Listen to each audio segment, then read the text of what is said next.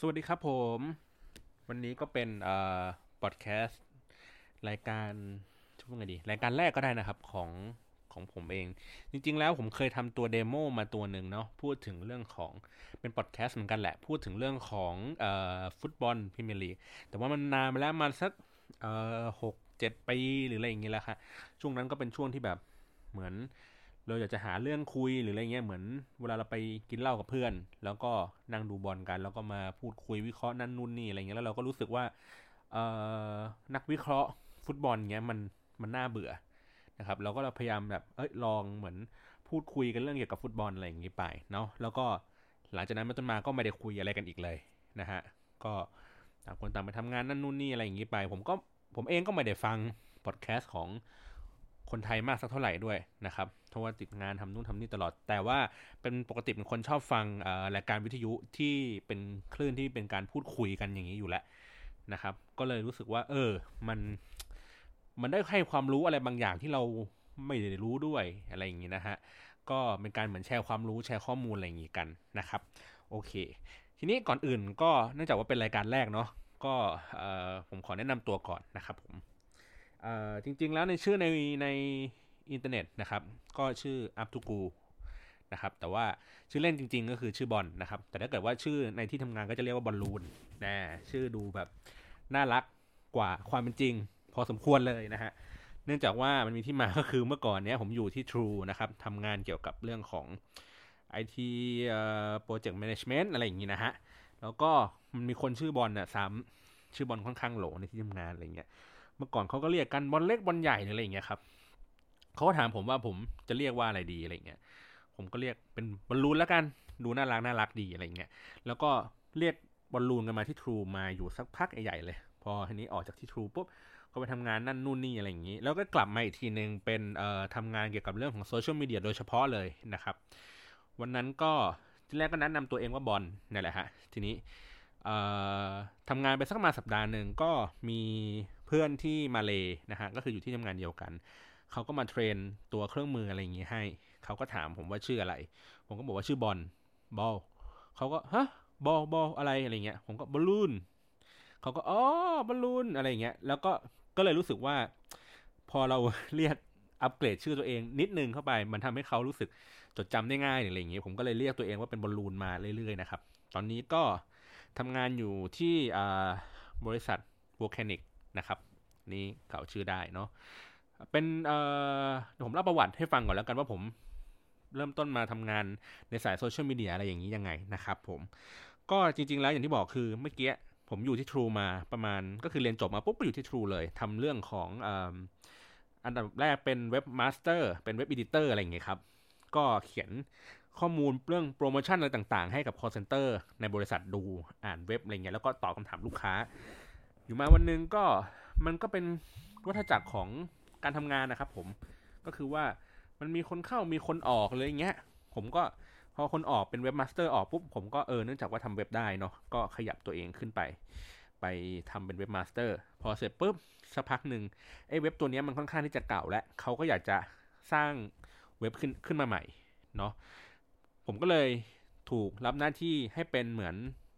project manager ในการหา requirement ต่างๆ ที่เกี่ยวข้องกับไอ้ตัวเว็บตัวนี้ว่า ผู้ใช้งานเขาอยากจะได้อะไรอะไรเงี้ยครับ ฝั่งที่เป็น call center เองอะ่ะอยากจะให้มันทำงานยังไงให้ดีขึ้น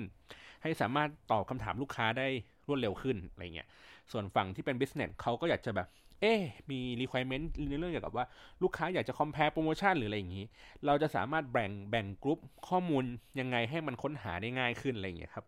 ก็ทำงานร่วมกันกับทางที่เป็น เวนเดอร์หลาย ๆ เจ้าเนาะ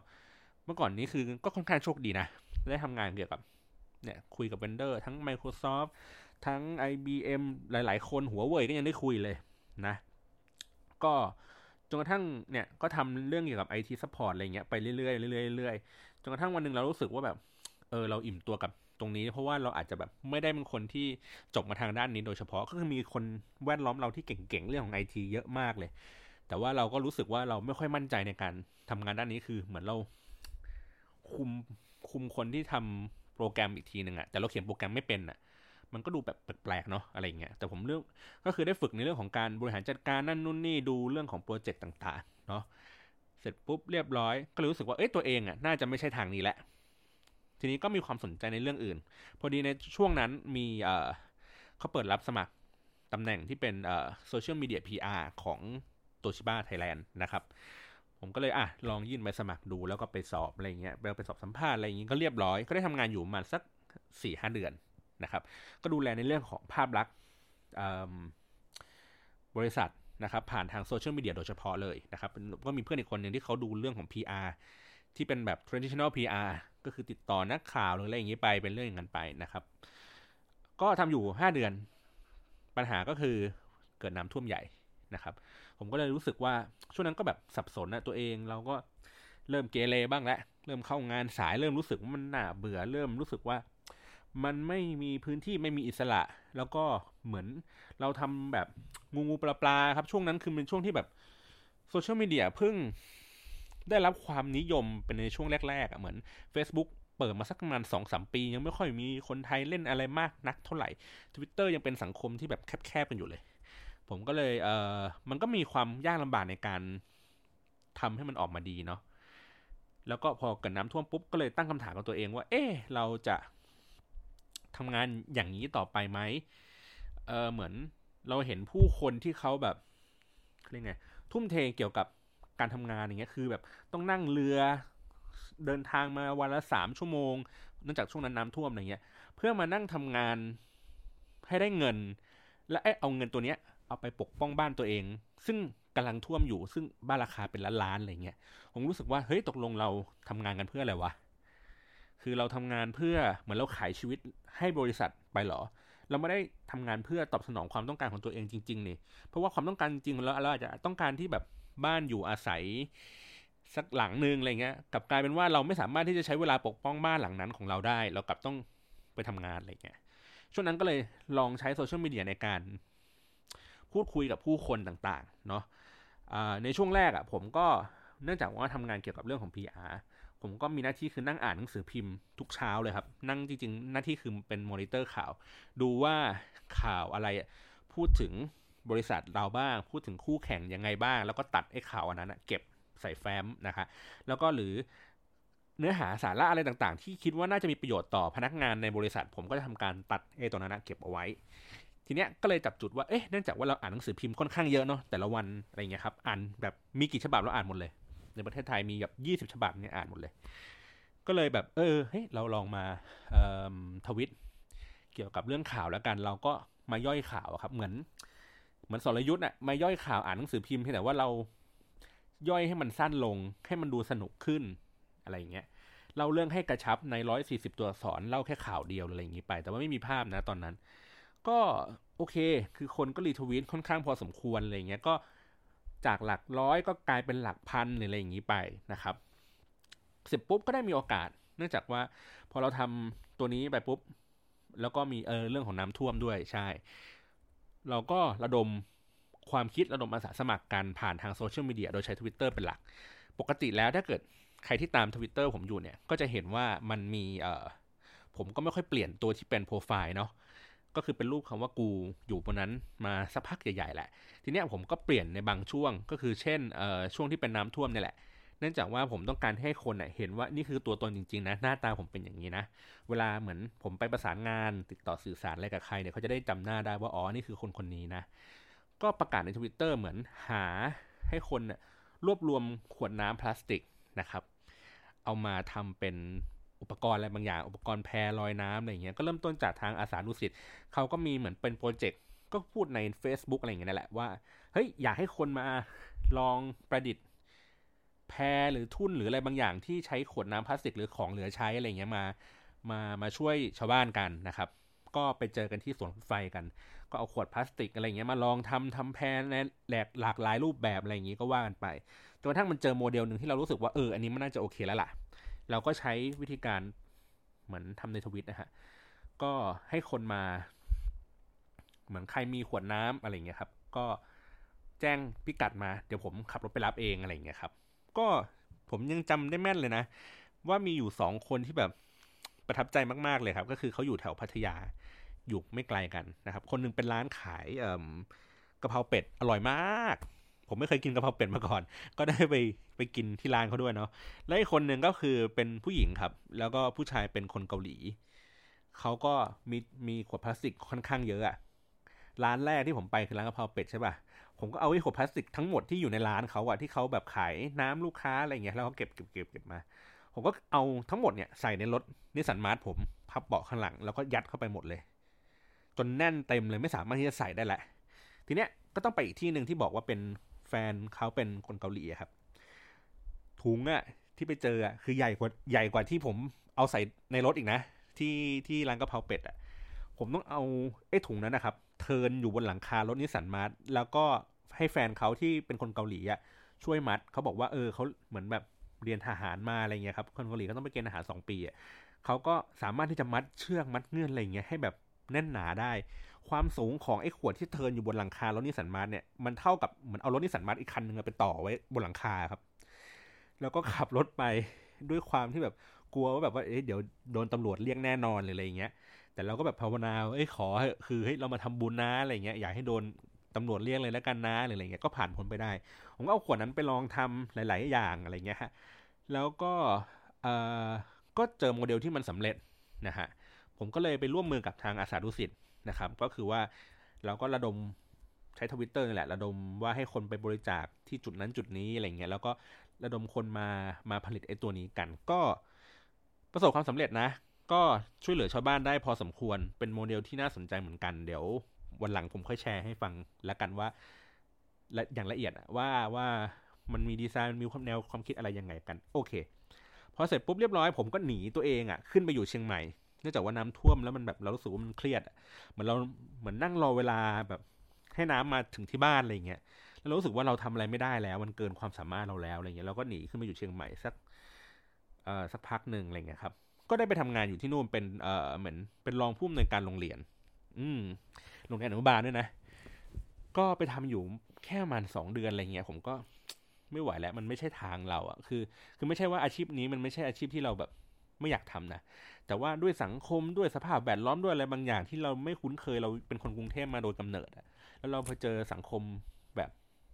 ต่างจังหวัดอย่างคนเชียงใหม่เนี่ยเขาก็จะมีมีเขาเรียกไงจังหวะชีวิตที่ช้ากว่าคนกรุงเทพอย่างเห็นได้ชัด แล้วเราก็เลยรู้สึกว่า เออ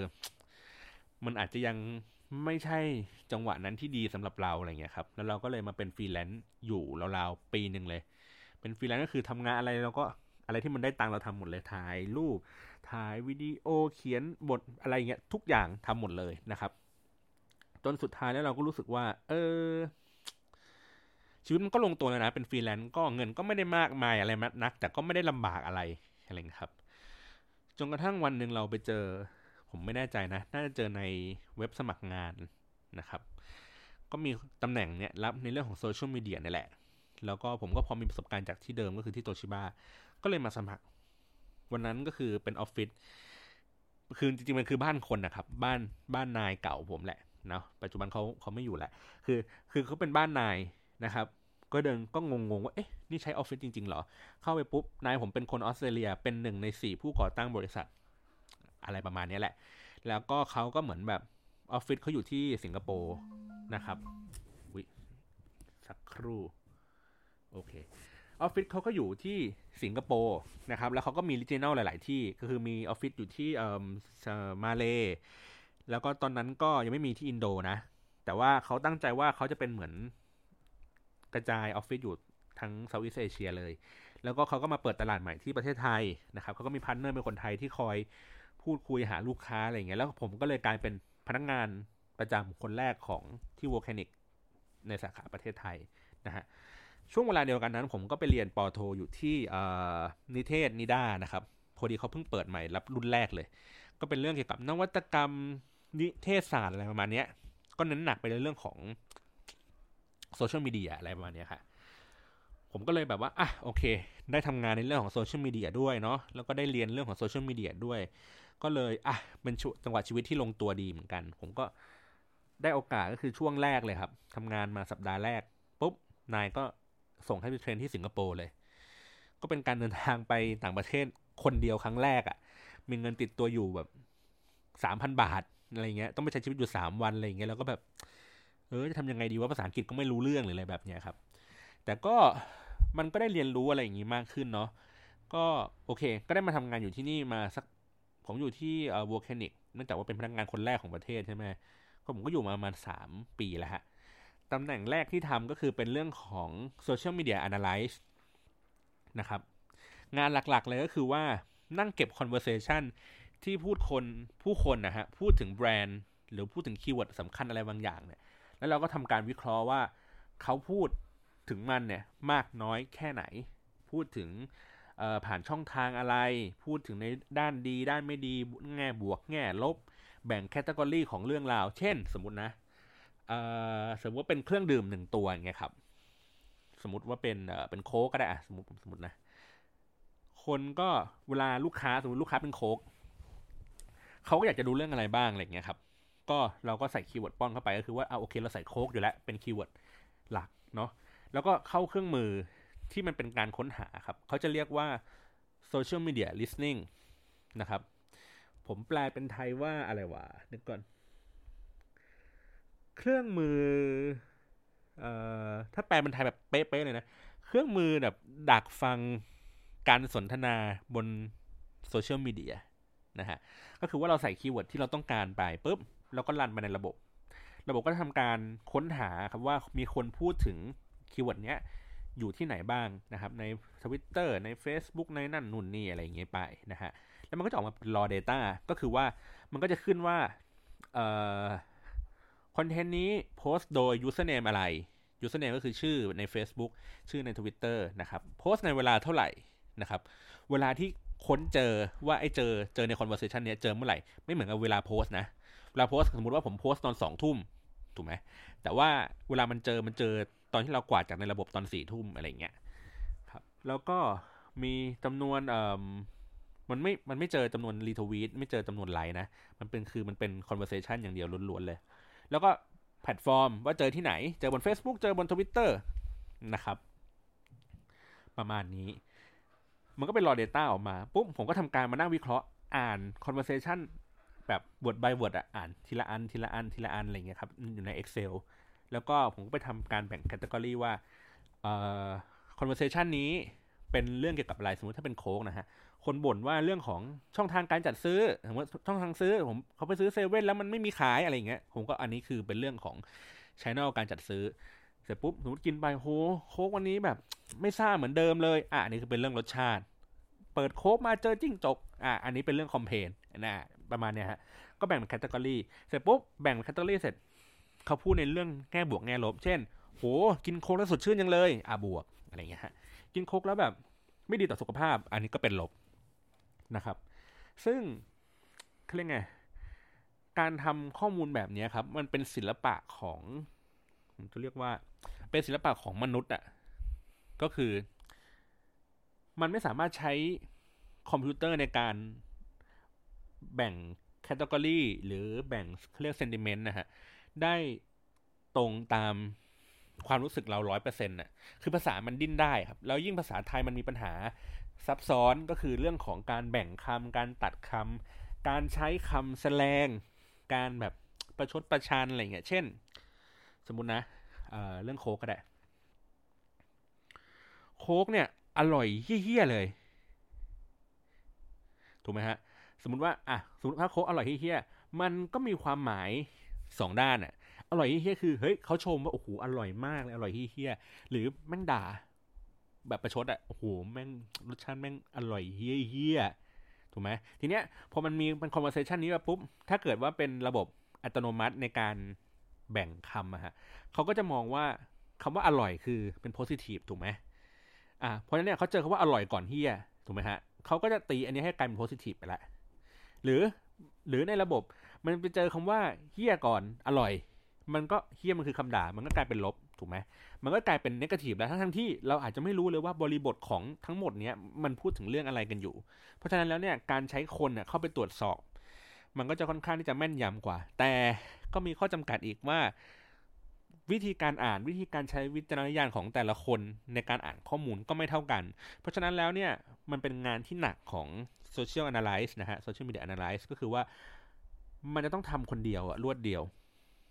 ในแต่ละโปรเจกต์ หมายถึงว่าสมมติว่าผมมีโปรเจกต์ที่เป็นโค้กเนาะโค้กเขาก็จะดู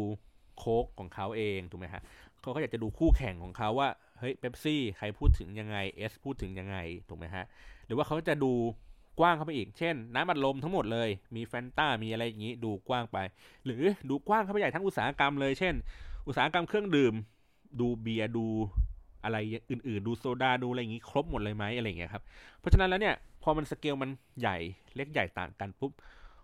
การที่เราใช้แค่คนคนเดียวในการแบบตัดสินใจอะมันก็คือเหมือนรสนิยมของคนคนนี้ในการอ่านข้อมูลนะฮะมันก็มีความแม่นยำมากกว่าแต่มันก็จะค่อนข้างเหนื่อยมาก ๆเลยนะฮะก็บางครั้งบางที่เขาก็ใช้คนหลาย ๆ คนมาช่วยช่วยกันอ่านนะครับ แบ่งเป็นแคตตากรีชัดเจนไป หรือบางครั้งเขาก็ใช้โปรแกรมนี่แหละ ในการแบ่งคัดกรองคร่าวๆก่อน แล้วก็ใช้วิธีการให้มันเรียนรู้จากคนไปนะฮะก็คือว่ามันอาจจะทำการ ตรวจสอบข้อมูลอ่านจากคีย์เวิร์ดแล้วก็แบ่งเอ่อแบ่งให้เป็น positive หรือ negative ไว้คร่าวๆก่อน แล้วก็คนนะเข้ามาตรวจดูอีกทีนึง แล้วก็มา approve ว่า เฮ้ย อันนี้มันเป็น positive จริงหรือเปล่า negative จริงไหมอะไรเงี้ยครับ แล้วก็ระบบก็ค่อยๆ เรียนรู้ขึ้นไปเนาะในเมืองไทยเองในในเรื่องของ social media analyze ที่เราแบบเคยได้ยินชื่อกันบ่อยๆ เนาะก็จะเป็นเรื่องของเออเป็น Social Eye นะครับนี่คือคือเขามีทั้งคนที่ทำงานด้านนี้ แล้วก็เป็นเจ้าของ tools ก็คือเจ้าของเครื่องมือที่ไปเก็บกวาดไอ้ไอ้โซเชียลมีเดียพวกนี้มานะครับ แล้วก็มีเอเจนซี่อีกหลาย ๆ เจ้าที่ทำงานในด้านนี้อยู่นะครับ ก็คอยมอนิเตอร์ดูว่าคนพูดถึงแบรนด์เขาดีไม่ดียังไงพูดถึงมากน้อยแค่ไหนอะไรอย่างเงี้ยเออจริง ๆ แล้วในตำแหน่งงานเนี้ยมันค่อนข้างที่จะน่าสนใจก็คือว่า มันต้องเป็นคนที่ ผมพูดยังไงเดียอันดับแรกเลยคือตำแหน่งงานเนี้ยมันมันมีโอกาสเติบโตค่อนข้างสูง เพราะว่าในแต่ละแบรนด์เองอะยิ่งเป็นแบรนด์ที่ใหญ่ขึ้นเรื่อยๆอย่างเงี้ยครับเขาต้องการคนไม่ใช่เขาต้องการข้อมูลเพื่อรู้อินไซต์ของผู้คนอะว่าผู้คนอะกำลังพูดถึงเรื่องอะไรอยู่กำลังพูดถึงแบรนด์เขายังไงดีไม่ดียังไงแล้วแบรนด์เขาจะปรับตัวยังไงอะไรเงี้ยผมว่าในในในในโลกปัจจุบันเนี่ยมันคือแบบทุกๆแบรนด์อะจริงๆเขาอยากจะรู้ไอ้ข้อมูลตัวนี้แหละ อยู่แล้วนะครับเขาก็ใช้วิธีการจ้างเอเจนซี่ในการมาช่วยเขาทำนะครับ เพื่อประหยัดงบประมาณนั่นนู่นนี่ไป แล้วก็เพื่อใช้ประสบการณ์ที่เอเจนซี่เคยทำหลายๆเจ้าอะไรเงี้ยมาทำให้งานเขาดีขึ้น หรือว่าบางที่เขาทำอินเฮ้าส์เองก็คือ จ้างคนมาเลยนะฮะแล้วก็ส่งเครื่องมือให้ทำนู่นทำนี่อะไรหรืออะไรอย่างนี้ไป ซึ่งตอนนี้เอาจริง ๆ คือตำแหน่งเนี้ยมันขาด ขาดคนอยู่พอสมควรนะครับ แล้วก็คือ มันมันทำงานค่อนข้างหนักอะ่ะมันเป็นเหมือนงานรูทีนะครับ ต้องอ่าน Data อยู่ตลอด แต่ข้อดีของมันก็คือว่ามันทำให้คุณเก่งเรื่องของการตลาดมากขึ้น คือคุณต้องทำเนื่องจากว่าคุณเป็นคนเก็บข้อมูลใช่ไหมคุณก็ต้องมาทำทำตัวที่เป็นรีพอร์ตด้วยหรืออะไรเงี้ยฮะคุณก็สามารถที่จะรู้ได้ว่า อ๋อ คนกำลังพูดถึงสิ่งนั้นสิ่งนี้อยู่ พูดถึงมากน้อยแค่ไหน แต่ละคนใช้วิธีการอะไรในการแก้ไขสถานการณ์ที่มันเกิดขึ้นหรืออะไรเงี้ยฮะ ก็เหมือนเป็นการรับจ้างให้คนไปเสือก เสือกเรื่องชาวบ้านอะ อืม นะฮะ ผมก็ทำงานในลักษณะแบบนี้อยู่ประมาณสักสองปีนะครับทำให้กับลูกค้าในหลาย ๆ เจ้าเหมือนกัน ก็แบบเจ้าใหญ่เจ้าเล็กนะครับ เครื่องดื่มนั่นนู่นนี่แอลกอฮอล์รถยนต์อะไรอย่างนี้ก็ว่ากันไปนะฮะแล้วก็เราก็ทำการที่จะวิเคราะห์วิเคราะห์ตลาดโดยด้วยด้วยซ้ำว่าเออตอนนี้ conversation มันพูดถึงเรื่องนี้เรื่องนี้เนี่ยเยอะแล้วก็ กลุ่มคนที่เป็นคู่แข่งหรืออะไรเงี้ยเขาทำการตลาดแบบไหน มันดูน่าสนใจดีนะ มันได้แย่งจำนวนคนที่สนใจในแบรนด์เราไปอยู่กับเขามากขึ้นหรืออะไรแบบนี้นะครับ ก็ทำงานอยู่สักประมาณสองปีในตำแหน่งนี้ แล้วก็พอออฟฟิศเขาเข้าไปอยู่ในเครือกรุ๊ป M นะครับกรุ๊ป M ก็เป็น media buyer นะครับ เจ้าใหญ่ที่สุดในประเทศเลย นะครับเขาก็จะมีบริษัทย่อยๆ อะไรอย่างนี้ แต่เขาก็ทำการ takeover Vocanic ที่สิงคโปร์นะครับเข้าไปอยู่ในเครือเขา ผมก็เลยก็ย้ายเข้าไปอยู่ในตึก GroupM แล้วจากที่แรกที่อยู่ที่บ้านของเจ้านายอย่างเดียวนะครับ ทีนี้ก็มีโอกาสได้ทำโซเชียลมีเดียที่โปรโมทเรื่องอื่นมากขึ้นนะครับ จากเดิมที่เราแค่มานั่งวิเคราะห์ตัวที่เป็น Data อย่างเดียวนะครับ ป้อนใส่ โปรแกรมแล้วก็ให้มัน Export ออกมา ช่วงนั้นก็จะเก่ง Excel โคตรเลยนะฮะปุ๊บเราก็ย้ายมาทำงานฝั่งที่เป็นครีเอทีฟเป็นคนเขียนคอนเทนต์หรืออะไรอย่างนี้บ้างนะฮะก็โปรเจกต์แรก ๆ ก็ทำเกี่ยวกับโรงเรียนสอนพิเศษอะไรอย่างนี้ก็ว่ากันไปนะฮะ ก็ทำควบคู่ไปกับไอ้งานที่เป็น social media analyst อยู่แหละ ทีเนี้ยจุดพลิกผันของของของมันก็คือ ได้เริ่มทำเอ่อ The Face นะครับ ทำโปรโมทรายการ The Face ในซีซั่นแรกนะครับ ตอนนั้นเองเอ่อเรียกไง เนื่องจากว่ารายการมันมันมันเป็นรายการใหม่ที่คนไทยไม่เคยรู้จักมาก่อนเลย มันเป็นรายการที่เอาลิขสิทธิ์มาจากเมืองนอก แต่ว่าเอาเข้าจริงๆนะคนไทยก็ยังไม่รู้จักไม่ค่อยดังอะไรเงี้ยครับ ผู้ขายเองอะ่ะหมายถึงว่ากันตนาเองเขาก็มีความกังวลใจว่า รายการนี้มันจะแบบ work ไม่ work ดังไม่ดังวะอะไรเงี้ยฮะ เขาก็เลยมาหา GroupM เพื่อให้ GroupM อะคอยช่วยเหลือในเรื่องของการหาสปอนเซอร์มาลงนะครับ ประมาณนี้ แล้วก็เนื่องจากว่านายผมก็ไปคุยนั่นนู่นนี่ไปเขาเลยบอกว่าอะโอเค GroupM จะช่วยนะ ก็เอาทีม Vocanic อะผสมเข้าไปอยู่ในในในแพ็คของเขาไปเลยก็คือว่าเราก็จะช่วยโปรโมทในเรื่องของโซเชียลมีเดียให้นะฮะก็เป็นโปรเจกต์โปรโมทรายการทีวี ผมว่าน่าจะเป็นรายการ อันดับต้นๆของของวงการในในในสมัยนั้นเลยนะ เพราะว่าจริง ๆ แล้วคนที่แบบที่เราเห็นชัดๆ เลยก็คือ The Voice นะฮะเขาก็มีไบเบิลจากจากรายการต้นฉบับอยู่แล้วนะครับ คือพอดีผมผมเรียนเรื่องของโซเชียลมีเดียอะไรเงี้ยทำวิจัยอะไรอย่างงี้ด้วย ก็เลยแบบได้เห็นว่า อ๋อ จริง ๆ แล้วอะ ในตัวรายการของ The Voice เองอะเขาเป็นเคสตัดดี้ในเรื่องของการใช้โซเชียลมีเดียในการช่วยทำให้รายการทีวีดูน่าสนใจขึ้นนะครับ สื่อสารกับผู้คนผ่านทางโซเชียลมีเดียอะไรเงี้ย เพราะฉะนั้นแล้วใน The Voice เองอะ่ะเขาซื้อฟอร์แมตรายการมาทำในเมืองไทยเนาะ เพราะเนี่ยเขาก็ต้องยกไบเบิลที่แบบบังคับเลยว่าต้องทำอะไรยังไงบ้างอะไรอย่างเงี้ยฮะให้ทีมไทยทีมไทยก็ไปหาโปรดักชันบริษัทเอเจนซี่อะไรเงี้ยมาช่วยกันทำนะครับ The Face ก็เหมือนกัน เขาก็มีไบเบิลมาจากเมืองนอกนะครับ ก็เขียนมาว่าคุณต้องทำอะไรยังไงบ้างหนึ่งสองสามสี่อะไรแบบนี้นะครับ เราก็ทำแล้วเราก็อัดแอปมาใช้ กับคนไทยอะไรเงี้ยฮะช่วงแรกๆก็ลองผิดลองถูกกันอยู่พอสมควรนะครับ ก็อย่างที่เห็นนะว่า มันก็ไม่ได้เปรี้ยงปร้างอะไรมาก แต่ก็ก็มีความสนุกอะไรหลาย ๆ อย่างนะครับ ในในในการทำงาน พอเสร็จปุ๊บ ช่วงนั้นน่าจะเป็นช่วงเอ่อเราๆสักสองปีที่แล้วนะครับ ประมาณปีเอ่อปีนี้สองพันสิบหกใช่ไหมสิบสี่สองพันสิบสี่เนาะประมาณนั้น ก็อย่างที่บอกครับเป็นรายการใหม่ๆ ก็ไม่ไม่ค่อยเกิดขึ้นเท่าไหร่ แล้วก็ด้วยเทคโนโลยีอะไรนั่นนู่นนี่อะไรอย่างนี้ไปนะฮะแต่ว่าพอผมได้ทำตัวนั้นไปปุ๊บมันก็มีกลุ่มคน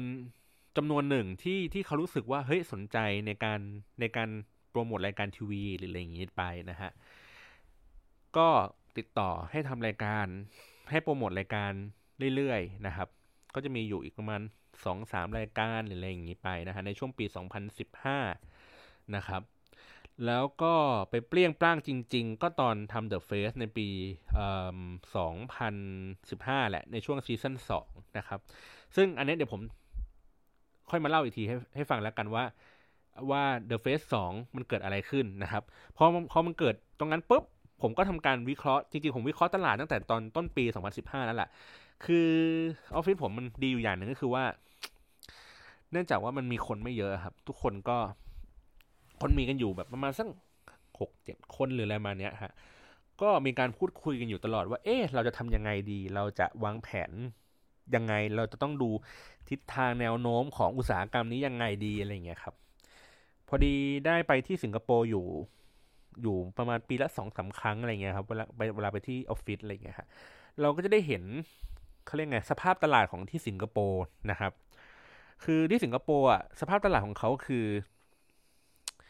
ใดๆก็ตามถ้าทำการบูตโพสซื้อแอดผ่าน Facebook บูตไลค์อะไรอย่างเงี้ยต่างๆนะครับ ราคาจะแพงมาก คือคือเหมือน ผมยกตัวอย่างให้ฟังคนไทยสมมตินะฮะ โดยค่าเฉลี่ยอาจจะซื้อเพจไลค์ราวๆสักในอุตสาหกรรมนะฮะ ไม่เกินสิบบาทสิบาทนี้ถือว่าแพงแล้ว เกินสิบาทถือว่าแพงแล้ว สิงคโปร์อาจจะถึงห้าสิบ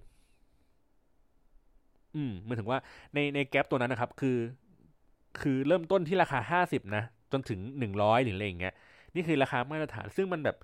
ค่อนข้างแพงมาก คือเหมือนแบบมันไม่คือมันไม่ effective เท่าไหร่แล้วอะที่ที่นู่นนะ ผมก็มีความแบบสงสัยก็คือว่า เอ๊ะทำไม Facebook มันที่สิงคโปร์มันมันแพงจัง แล้วคนอะเขาเขาเล่นอะไรกันอยู่นะฮะเหมือนเวลาเราเราเราเดินทางบนรถไฟฟ้าหรือหรืออะไรอย่างเงี้ยฮะแล้วจะคอยสังเกตพฤติกรรมคนอย่างคนไทยเงี้ยก็เล่น Facebook เล่น เล่นไลน์เล่นอะไรอย่างงี้ไปใช่ไหมฮะผมก็สงสัยว่าเอ๊ะคนสิงคโปร์เขาเล่นอะไรกันอยู่วะอะไรเงี้ยฮะเขาก็เล่น Facebook กันบ้างเขาก็ส่วนใหญ่ที่ผมเจอนะเขาก็แชทคุยกันหรืออะไรเงี้ยเขาก็เล่น Facebook อะไรเงี้ยแต่อาจจะแบบไม่ได้เยอะมากเหมือนประเทศไทยอะไรเงี้ยแล้วก็มีเขามีแบบเพจอะไรตลกตลกเหมือนบ้านเราไหมนะ มีการแบบบูธโพสทำอะไรแบบจริงจังอะไรมากน้อยแค่ไหนอะไรเงี้ยผมก็ถามทางที่สิงคโปร์เขาก็บอกว่า จริง ๆ มันก็มีแหละ มันก็คล้ายๆ เหมือนตลาดบ้านเราเนี่ยแหละเพียงแต่ว่าทุกอย่างมันราคามันแพงหมดเลยอะ่ะ เพราะฉะนั้นแล้วพอมันแพงปุ๊บเออเขาก็พยายามที่จะใช้หาวิธีการอื่นที่มันที่มันเออน่าจะได้ผลที่ดีกว่าในราคาที่ถูกกว่า เช่นเขาอาจจะมีเป็นการทำให้คนที่อยู่ในโลกออฟไลน์ เข้ามามี engagement ในโลกออนไลน์มากขึ้น ผ่านทางพวก การรีวอร์ดต่างๆอะไรเงี้ยครับอย่างเช่นถ้าเกิดเป็นห้างสรรพสินค้าอะไรเงี้ยฮะก็คือว่าคนเดินในห้างจับจ่ายใช้สอยอะไรเงี้ยก็สามารถที่จะแบบว่าเก็บสกอร์นี้เข้าไปอยู่ใน Facebook Account หรืออะไรเงี้ยครับหรือว่า Facebook Account เองก็สามารถที่จะสร้างสกอร์เพื่อให้ได้รับส่วนลดอะไรบางอย่าง ได้เหมือนกันอะไรเงี้ยหรือว่าทำเป็นแคมเปญทำเป็นอีเวนต์อะไรบางอย่างอะไรเงี้ยก็คือมีความหลากหลายมากขึ้นไม่ได้มีแค่แบบซื้อ ad ลง Facebook กระหน่ำ อย่างเดียวหรืออะไรเงี้ยฮะหรือว่าบางครั้งก็จะมีอีเวนต์นะฮะก็คือให้คนไปร่วมกิจกรรมอะไรบางสิ่งบางอย่างอะไรเงี้ยครับร่วมสนุกในงานอีเวนต์อะไรเงี้ยแล้วก็เก็บข้อมูลอย่างจริงจังอะไรเงี้ยฮะบ้านเราอะเมื่อก่อนเนี่ยก็ทำลักษณะคล้ายๆอย่างเงี้ยแหละแต่ว่าเขาจะเก็บแค่ว่า ขอ username Facebook แค่นั้นเอง แต่ก็ไม่ได้เอาวิเคราะห์ข้อมูลทางการตลาดต่อ เช่นเออมีเพศชาย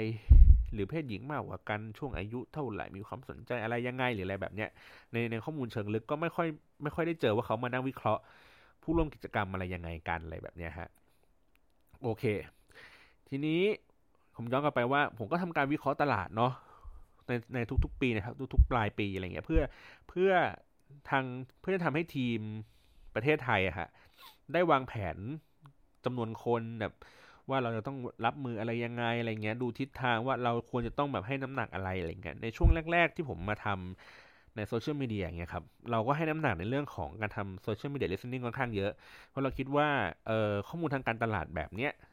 มันน่าจะขายได้นะฮะหลายๆแบรนด์ก็น่าจะใช้ ปรากฏว่ามีมีปัญหาก็คือว่าเ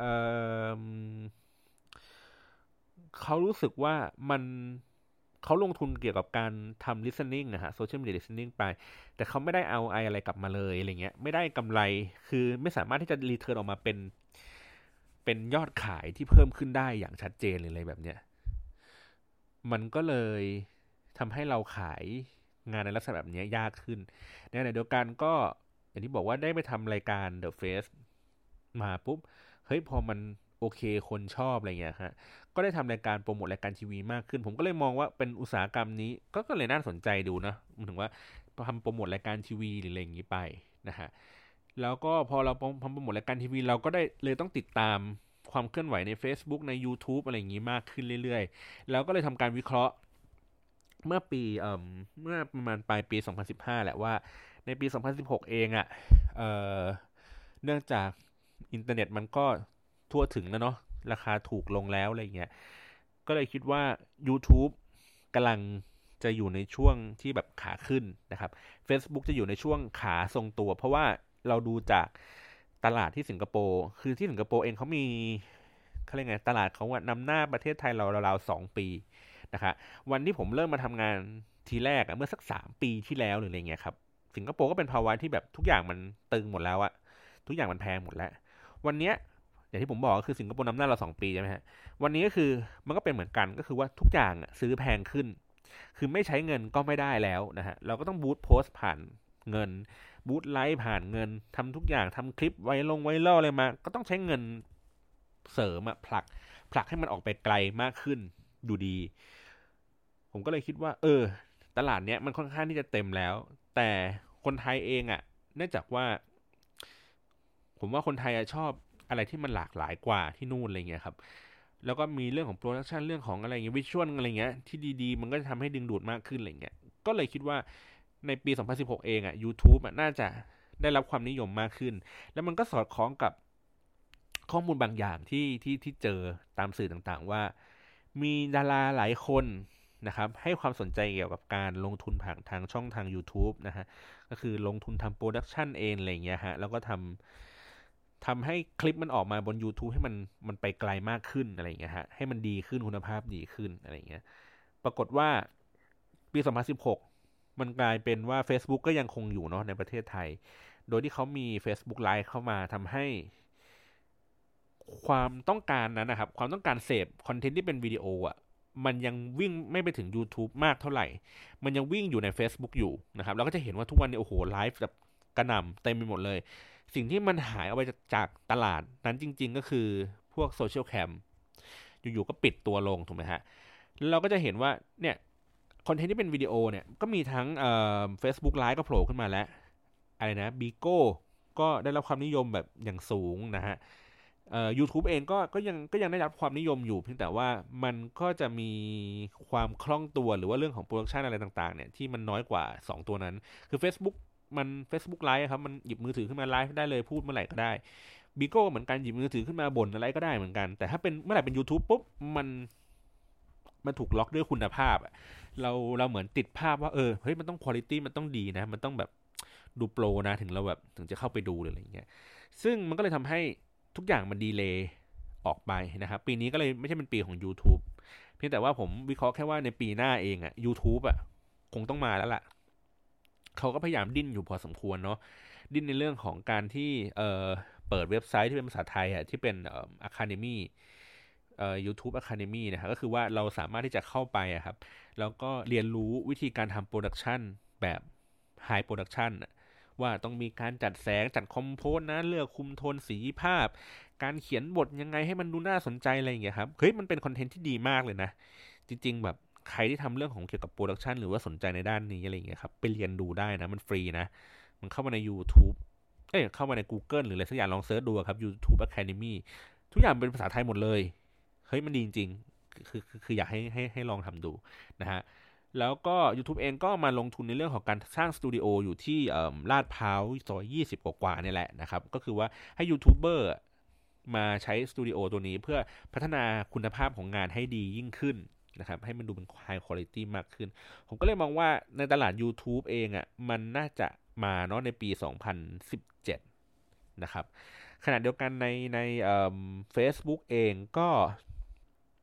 มันเริ่มมีความตึงตัวแล้วล่ะ ก็คือว่าในเพจใหญ่ ๆ ถ้าเราสังเกตเห็นอย่างเช่นเจแลบบิดหรืออะไรอย่างเงี้ยครับ เราก็จะสังเกตว่าเออเมื่อไหร่ก็ตามที่เขาไปโฆษณา มันจะมี performance ที่ต่ำลงอย่างเห็นได้ชัดราวๆสักเกือบครึ่งหนึ่งเลยของ original content ที่เขาทำโดยที่ไม่มีแบรนด์นะครับ ซึ่งมันก็เป็นอย่างนี้มาสักพักหนึ่งแล้วนะ เป็นอย่างนี้มามามาสักปีสองปีแล้วนะ คือคนเริ่มเบื่อเกี่ยวกับการโฆษณาในเพจดัง แต่ก็มันไม่มีทางเลือกอะครับ มันไม่มีทางเลือกก็คือว่าสมมุติว่าผมเป็นแบรนด์ใหญ่ ๆ สักอันหนึ่งอะไรเงี้ย ผมไม่อยากจะลงโฆษณาใน ทีวีมากเหมือนเมื่อก่อนแล้วอะเพราะว่ารู้ว่าคนก็ไม่ได้ดูทีวีมากเท่าเมื่อก่อน แล้วก็มันมีตั้งยี่สิบกว่าช่องอะมีดิจิตอลทีวีเต็มไปหมดเลยแล้วเขาก็ไม่รู้จะลงช่องไหนอะให้คนมันตรงตามกลุ่มเป้าหมายอะเขาก็ลงใน Facebook ดีกว่า คือแต่เขาก็ไม่ลงที่อื่นนะก็ไม่เข้าใจเหมือนกันเขาก็ไปลงเขาก็ลงใน YouTube บ้าง ลงเป็น ad โฆษณาอะไรเงี้ยลงใน IG บ้างอะไรเงี้ยครับ แต่ว่าหลักๆเลยใน Facebook เป็นหลักเลยนะครับ ก็มีทั้งลงในเพจของตัวเองที่เป็นแบรนด์ทำเพจขึ้นมาเอง แล้วก็ boost post ไป หรือว่าไปฝากให้เพจอื่น ที่เขาจะมักจะชอบเรียกว่า online influencer ฝากให้เขาพูด ฝากให้เขาโพสต์นะครับ มีค่าจงค่าจ้างอะไรอย่างนี้ว่ากันไป แต่ละเพจก็จะแบบโอ้โหคิดค่าตัวกันแพงทั้งนั้น คือแพงขึ้นทุกๆวัน แต่ performance drop ลงทุกๆวัน ก็ไม่เข้าใจเหมือนกันว่า ว่าทำไมเขาถึงถึงจะยอมจ่ายมากกันขนาดนี้อะไรเงี้ยครับ เพราะฉะนั้นผมเลยมองว่าเพจเองอะ่ะคือจำนวนการเกิดเพจใหม่ที่ที่คอนเทนต์มันแบบปังๆโดนๆอะไรเงี้ยมันมีอัตราการเติบโตที่ช้าลงเรื่อยๆนะครับ ส่วนเพจเก่าที่มีคนติดตามกันอยู่แล้วอย่างเงี้ยครับเขาก็จะพยายามสร้าง community ก็คือว่าสร้างให้ให้ลูกเพจเขา active ขึ้นอะเพื่อที่จะเพื่อให้ทำให้โอกาสในการเห็นหรือว่าแชร์คอนเทนต์ของเขาอะเยอะขึ้นตามนะครับ ส่วนเพจใหม่ๆอะไรเงี้ยก็พยายามหาจุดเด่นหาความแรงอะไรเงี้ยในการนำเสนอเรื่องราวต่างๆ เพื่อให้มันเป็นจุดสนใจอย่างนี้มากขึ้นนะครับ แต่ว่าในทางกลับกันก็คือที่สิงคโปร์เอง เท่าที่ผมทราบนะ มันไม่ค่อยมีเพจ มันมันบ้าๆเหมือนบ้านเรามากขนาดนั้นอะ เออ คือเขาค่อนข้างที่จะแบบอาจจะเป็นสังคมที่แบบไม่ได้สนุกสนานไม่ได้มีเรื่องแซวอะไรกันเยอะแยะขนาดนี้ไม่ได้มีเรื่องจิกกัดอะไรมากมายขนาดนั้นอะไรเงี้ยครับ มันก็เลยทำให้ทุกอย่างคือเหมือนแบรนด์ก็ต้องโพสบูตโพสด้วยการแบบอัดตังเข้าไปเยอะๆ อันนี้คือเราเรายังมีทางเลือกอื่นเนาะเรายังจ้างให้คนอื่นเขามาโพสต์ได้หรืออะไรแบบเนี้ยครับ เพียงแต่ว่าอย่างที่บอกคือพอมันอัดเงินมากขึ้นมากขึ้นเรื่อยๆโดย performance ที่มันลดลงลดลงเรื่อยๆอย่างเงี้ยครับตัวแบรนด์เองเขาเขาก็จะตั้งคำถามเกี่ยวกับ การลงทุนในลักษณะนี้ว่าเฮ้ยมันจะคุ้มค่าปะวะจ่ายเงินไปตั้งเยอะอะไรอย่างเงี้ยครับ ซึ่งจริงๆแล้วมันเป็น จริงมันมีกรณีคลาสสิกเมื่อสักสองสามปีก่อนผมก็คุยกับนายผมนี่แหละ บอกว่า เฮ้ยทำไมคนถึงทำไมแบรนด์ถึง ไม่ค่อยมาลงโฆษณาใน Facebook วะ อะไรอย่างเงี้ยทำไมวะ ในเมื่อ เออเออนั่นแหละผมก็ตั้งผมตั้งคำถามประมาณนี้แหละนายผมก็บอกว่าเขาก็ไม่เข้าใจเหมือนกันว่าทำไม เพราะว่าขณะเดียวกันกับที่บิลบอร์ดครับป้ายบิลบอร์ดริมทางด่วนอะไรเงี้ย คนเขายินดีแบรนด์นะแบรนด์เขายินดีที่จะจ่ายเงินแบบเดือนละ สมมติเดือนละล้านบาท เพื่อซื้อบิลบอร์ดที่ดีที่สุดบนทางด่วน แต่เสือกไม่สามารถวัดผลได้เป็นแบบชัดเจนตัวเลขชัดเจนว่ามีคนดูจริง ๆ กี่คน ทุกอย่างมันเป็นค่าประเมินหมดเลยอะ เหมือนประเมินว่าวันนี้จะมีรถวิ่งสมมตินะฮะมีวิ่งผ่านรถวิ่งผ่านจุดนี้หมื่นคันรถแต่ละคันมีคนนั่งอยู่อย่างต่ำสักสี่คนเพราะฉะนั้นเราคิดว่า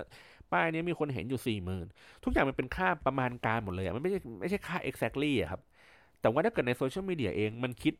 ตัวเลขออกมา เป็นจำนวนที่ชัดเจนเห็นเป็น user เนาะว่าเห็นมี user กี่คนมีการเห็นกี่ครั้งหรืออะไรเงี้ยครับมันเป็นตัวเลขที่ชัดเจนกว่าวัดผลได้มากกว่า เนาะทำไมเราถึงแบบทำไมในการซื้อ ad โฆษณาผ่านทาง Facebook ผ่านทางโซเชียลมีเดียทำไมถึงไม่ค่อยได้รับความนิยมเมื่อสักประมาณสองสามปีก่อน วันนี้คือแบบไม่ต้องพูดเรื่องนี้แหละ ทุกเจ้าแม่งเห็นความสำคัญหมดแล้ว โอเค กูลง Facebook กูลง YouTube กูลงนั้นนู่นนี่ไป ทุกคนรู้ว่ามันสำคัญ แต่ไม่มีใครไปสนใจเรื่องของการวัดผล ว่าเฮ้ยจะวัดผลยังไงวะให้มันแบบว่าเฮ้ยอันนี้เรียกว่าดี คือมันไม่มีแมネจมาครับว่า ว่าลงตังไปเท่านี้ ได้ผลเท่านี้เรียกว่าดี ถูกไหมลงไปเท่านี้ได้ผลมากกว่าหรือน้อยกว่าไอ้เมื่อกี้เรียกว่าไม่ดีอะไรอย่างเงี้ยคือคือในอุตสาหกรรมนี้มันมันมันไม่มีเบนช์มาที่ชัดเจนนะครับว่าเท่าไหร่ถึงเรียกว่าดี เท่าไหร่ถึงเรียกว่าไม่ดีส่วนใหญ่จะเป็นเคสตัดดี้มากกว่า ว่าอ๋อเคสนี้ดีนะ อะไรเงี้ยครับ แล้วก็จริง ๆ มันก็มี ความวุ่นวายความสับสนในเรื่องของการวัดผลอยู่เหมือนกัน ซึ่งเดี๋ยวผมก็ไว้เล่าในอีกทีหนึ่งแล้วกันเนาะว่าปัจจุบันนี้เขาวัดผลกันยังไงอะไรเงี้ยครับแต่ก็คือโดยสรุปในภาพรวมของของอุตสาหกรรมที่เป็นเรื่องของโซเชียลมีเดียเองนะครับ ก็ทุกวันนี้ก็เม็ดเงินก็ไหลเข้ามาเพิ่มขึ้นเนาะจากเมื่อก่อนที่มันวิ่งอยู่กับอยู่กับรายการทีวีซะเยอะอยู่กับช่องทางทีวีซะเยอะอะไรเงี้ยมันก็มาทางโซเชียลมีเดียมากขึ้น ก็เลยผมก็เลยบอกว่ามันก็เป็นตลาดที่น่าสนใจนะในเรื่องของคนที่คิดว่าอยากจะ มาทำงานในด้านนี้โซเชียลมีเดียอะไรเงี้ยครับ มันก็จะมี career ที่ที่เยอะอะฮะทำตั้งแต่คอนเทนต์ทำ production อะไรเงี้ยทำเรื่องของการ analyze ข้อมูล วิเคราะห์ข้อมูลอะไรเงี้ยฮะวางกลยุทธ์นั่นนู่นนี่อะไรแบบนี้เนาะก็ก็เลยกลายเป็นจักรวาลของโซเชียลมีเดียที่มันน่าสนใจมาก ๆ เลยนะครับมันกลายเป็นว่าในทุกๆเรื่องทุก ๆ อย่าง เราใช้โซเชียลมีเดียในการพูดถึงผู้คน เออไม่พูดถึงเพื่อให้ผู้คนได้รับรู้อะครับวงกว้างมากขึ้น กลายเป็นว่าแม้กระทั่งรายการทีวีเอง ก็ยังต้องใช้โซเชียลมีเดียเพื่อหวังว่าให้คนอะรู้ว่ารายการเนี้ยออกช่องไหนออกเวลาไหนนะครับ แล้วก็แล้วก็ทำให้คนรู้สึกว่าเฮ้ยอยากจะดู อยากจะติดตามชมทั้งทั้งที่มันมันมันมันควรที่จะอยู่กันคนละแพลตฟอร์มอะทีวีก็ควรที่จะต้องแบบโปรโมทรายการทีวีของตัวเองไปเนาะใช่ป่ะโซเชียลมีเดียก็โปรโมทเพจตัวเองไปอะไรเงี้ยมันกลายเป็นแบบ ทุกอย่างมันผสมกันไปหมดแล้วอะผมก็เลยมองว่ามันก็เป็นความท้าทายของของของนักการตลาดในในในยุคนี้ในการแบบผสมผสานในทุก ๆ สิ่งให้ให้มันออกมาเขาเรียกไงราบลื่นนะฮะ ผมบอกว่าจริง ๆ แล้วโซเชียลมีเดียเองอะผมก็ยังมองนะ ว่ามันไม่ใช่แมสนะครับ คือถามว่าสื่ออะไรเขาเรียกว่าแมสผมว่าสื่อทีวีเป็นสื่อแมสนะ สื่อหนังสือพิมพ์อะก็ mass อาจจะ mass เหมือนกันแต่ว่า mass รองลงมา แต่ว่ายังไงอะมันมันไม่เท่าสเกลมันไม่เท่าทีวีอยู่แล้วทีวีมันมี impact สูง ต่อผู้คนอะไรเงี้ยครับโซเชียลมีเดียคนใช้งานเยอะไหม ใช้เยอะก็จริง แต่ผมก็ไม่เรียกว่า mass นะครับ ผมก็เรียกว่ามันคือ niche media ก็คือว่ามันก็เป็นสื่อเฉพาะทางนะฮะ ก็คือต้องเป็นคนที่ educate อยู่พอสมควรเนาะ มีการเข้าถึงอินเทอร์เน็ตได้หรืออะไรอย่างเงี้ยครับ มีสมาร์ทโฟน มีนั่นนู่นนี่อะไรเงี้ย ซึ่งมันก็ไม่ใช่ทุกคนในประเทศไทยที่มันมี มันไม่เหมือนทีวีอะทีวีมันมีทุกบ้านเลยอะดูไม่ดูอีกเรื่องนะ คือทีวีมันก็มี มีเยอะอะสมาร์ทโฟนไม่ได้มีเยอะขนาดนั้น เพราะฉะนั้นแล้วเนี่ย มันก็อาจจะมีสเกลที่ตัวครับ มันก็จะมีสเกลสักประมาณห้าสิบเปอร์เซ็นของจำนวนประชากรทั้งหมด ที่จะมีเอ่อที่จะเข้าถึงโซเชียลมีเดียได้ แล้วโซเชียลมีเดียเองก็มีหลากหลาย มันก็ไม่ได้มีความหมายถึงว่าสมมติว่าคนไทยมีอยู่ 70 ล้านคน ไม่ใช่ว่า 35 ล้านคนมีโซเชียลมีเดียเท่ากับ Facebook หมายถึงว่าไม่ได้มี Facebook ตั้ง 35 ล้านแอคเคาท์หรืออะไรเงี้ยก็ไม่ใช่ถูกไหมก็มีกันเกือบทุกคน แต่ก็ไม่ได้ใช่ว่าทุกคนจะมี ผมก็เลยมองว่ามันก็คือเป็นนิชแบบหนึ่งอะก็คือเป็นกลุ่มที่มีคนเล่นอยู่พอสมควรมีจำนวนมากอะไรเงี้ยครับ ที่น่าสนใจ เราจะทำยังไงให้กลุ่มคนที่เล่นโซเชียลมีเดียได้เห็นในแมสอะมันจะดูงงๆนะ คือเนื่องจากทีวีเป็น mass ใช่ไหมฮะ สมมติว่าทีวีมันมีอยู่ คนไทยมีอยู่สักประมาณสมมติหนึ่งร้อยล้านคน ถูกไหมฮะ mass ของทีวีก็คือระดับเก้าสิบล้านคน ถูกไหม สมมติว่าโซเชียลมีเดียมีอยู่ราวๆครึ่งหนึ่งของหนึ่งร้อยล้านคนคือห้าสิบล้าน เราทำยังไงให้ให้ให้ให้การประชาสัมพันธ์หรือว่าการสื่อสารของเราอะให้มันไปได้ไกลในระดับ สี่สิบห้าสิบล้านอะไรเงี้ย ให้คนในโซเชียลมีเดียเห็นมันให้ได้มากที่สุด ซึ่งมันก็เป็นเป็นกลยุทธ์ที่ที่บอกว่า อย่างที่บอกคือว่า ถึงแม้ว่าเราจะทำเก่งแค่ไหนอะครับ เราก็จะทำได้แค่ราวๆห้าสิบล้าน ถูกไหมมันก็ทำให้ให้ทุกคนได้เห็นในโซเชียลมีเดียได้เห็นหมดเลยว่าไอ้ข้อมูลเรามีนี่นะมันก็ได้แค่ห้าสิบล้าน แต่คนไทยมีหนึ่งร้อยล้านนะยังไงก็ไม่มีทางที่จะกลายเป็นแมสได้อยู่แล้วเพียงแต่ว่าเราทำแมสในนิชอีกทีหนึ่งครับ ทำแมสในโซเชียลมีเดียให้เกิดขึ้นได้อะไรเงี้ยซึ่งก็มีหลายวิธีการก็กำลังผมก็เป็นหนึ่งในหัวข้อในการทำวิจัยเหมือนกันนะว่า จะทำยังไงให้เกิดการประชาสัมพันธ์ที่ที่มันไปไกลในขนาดนั้นอะไรมีแผนอะไรบ้าง มีกลยุทธ์อะไรบ้าง ที่เป็นสูตรสำเร็จในการที่จะทำให้เกิดการแพร่กระจายให้ได้ไกลขนาดนั้นอะไรเงี้ยเกี่ยวกับรายการทีวีอะไรเงี้ยครับ เพราะฉะนั้นแล้วก็พูดมานานแล้วนะ พูดมาตั้งสี่สิบกว่านาทีแล้ว ก็ วันนี้ก็ผมก็จะมาเกริ่นคร่าวๆเนี่ยก่อนครับว่าเนี่ยนี่คือนี่คืองานที่ผมทำเนาะนี่คือประสบการณ์ที่ผมมีเกี่ยวกับเรื่องของโซเชียลมีเดียนะครับในครั้งต่อๆไปผมก็จะเอามาแชร์ในเรื่องของเอ่อเรื่องของวิธีการวัดผล ความท้าทายในเรื่องของเนี่ยว่าเราจะวัดผลยังไงว่าเราจะลงทุนไปแค่ไหนดีหรืออะไรเงี้ยครับเอ่อแล้วก็การรู้เท่าทันผู้คนในโซเชียลมีเดียว่าอะไรเขาพูดเรื่องจริงอะไรคือพูดไม่จริง นะครับตัวเลขไหนเราเชื่อถือได้ ตัวเลขไหนเราเชื่อถือไม่ได้ หรือว่าตัวเลขไหนที่มันบ่งบอกอะไรบางอย่างที่ซ่อนอยู่หรืออะไรอย่างเงี้ยครับคือที่ตั้งใจมาแชร์ เพราะว่าคือถามว่ามีความแบบเฮ้ยอยากอวดเก่งหรือเปล่าผมก็บอกว่าเฮ้ยผมก็ไม่ได้อวดเก่งนะ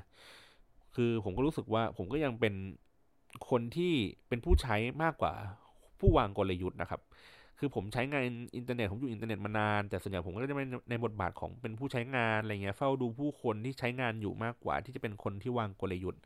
อะไรเงี้ยเพียงแต่ว่าผมก็จะมองในมุมของผู้ใช้งานเป็นเป็นเป็นหลักอะ่ะแล้วก็อะไรที่มันจะมีผลต่อต่อผู้ใช้งานเองอะไรเงี้ยอะไรที่เราควรจะรู้เท่าทันอะไรควรคลิกอะไรไม่ควรคลิกอะไรควรเล่นอะไรไม่ควรเล่น อะไรเงี้ยอะไรเราควรเชื่อถือในสิ่งนั้นดีหรือว่าเราใช้วิธีการตรวจสอบมันยังไงว่า เออว่ามันน่าเชื่อถือจริง ๆ นะ หรือว่าอันนี้มันก็แค่โฆษณาแค่พูดลอยๆ หรืออะไรแบบนี้ไปนะครับ ก็เดี๋ยวจะมาแชร์กันให้ฟังเรื่อยๆ ก็ติดไว้หลาย ๆ เรื่องอยู่เหมือนกันเนาะเมื่อกี้ เรื่องของการวัดผลเนาะเรื่องของการโปรโมทรายการทีวีบนโซเชียลมีเดียเนาะแล้วก็เอ่อ เรื่องของการอื่นๆ ก็เรื่องวิเคราะห์เรื่องอะไรอย่างเงี้ยครับ เรื่องของการใช้ออนไลน์เฟนเซอร์นี่ก็สำคัญเหมือนกันเนาะก็ยังไงก็รอติดตามในครั้งต่อๆไปแล้วกันนะครับ วันนี้ก็พูดเยอะแล้ว มีอะไรก็อยากได้ข้อมูลอะไรก็ทวิตมาหาผมก็ได้เนาะ add up to go ครับ up แล้วก็เลข 2 แล้วก็ gu เนาะหรือว่ามาคอมเมนต์ใต้ลิงก์นี้ก็ได้ครับ ก็ยังไงพบกันคราวหน้าวันนี้สวัสดีครับ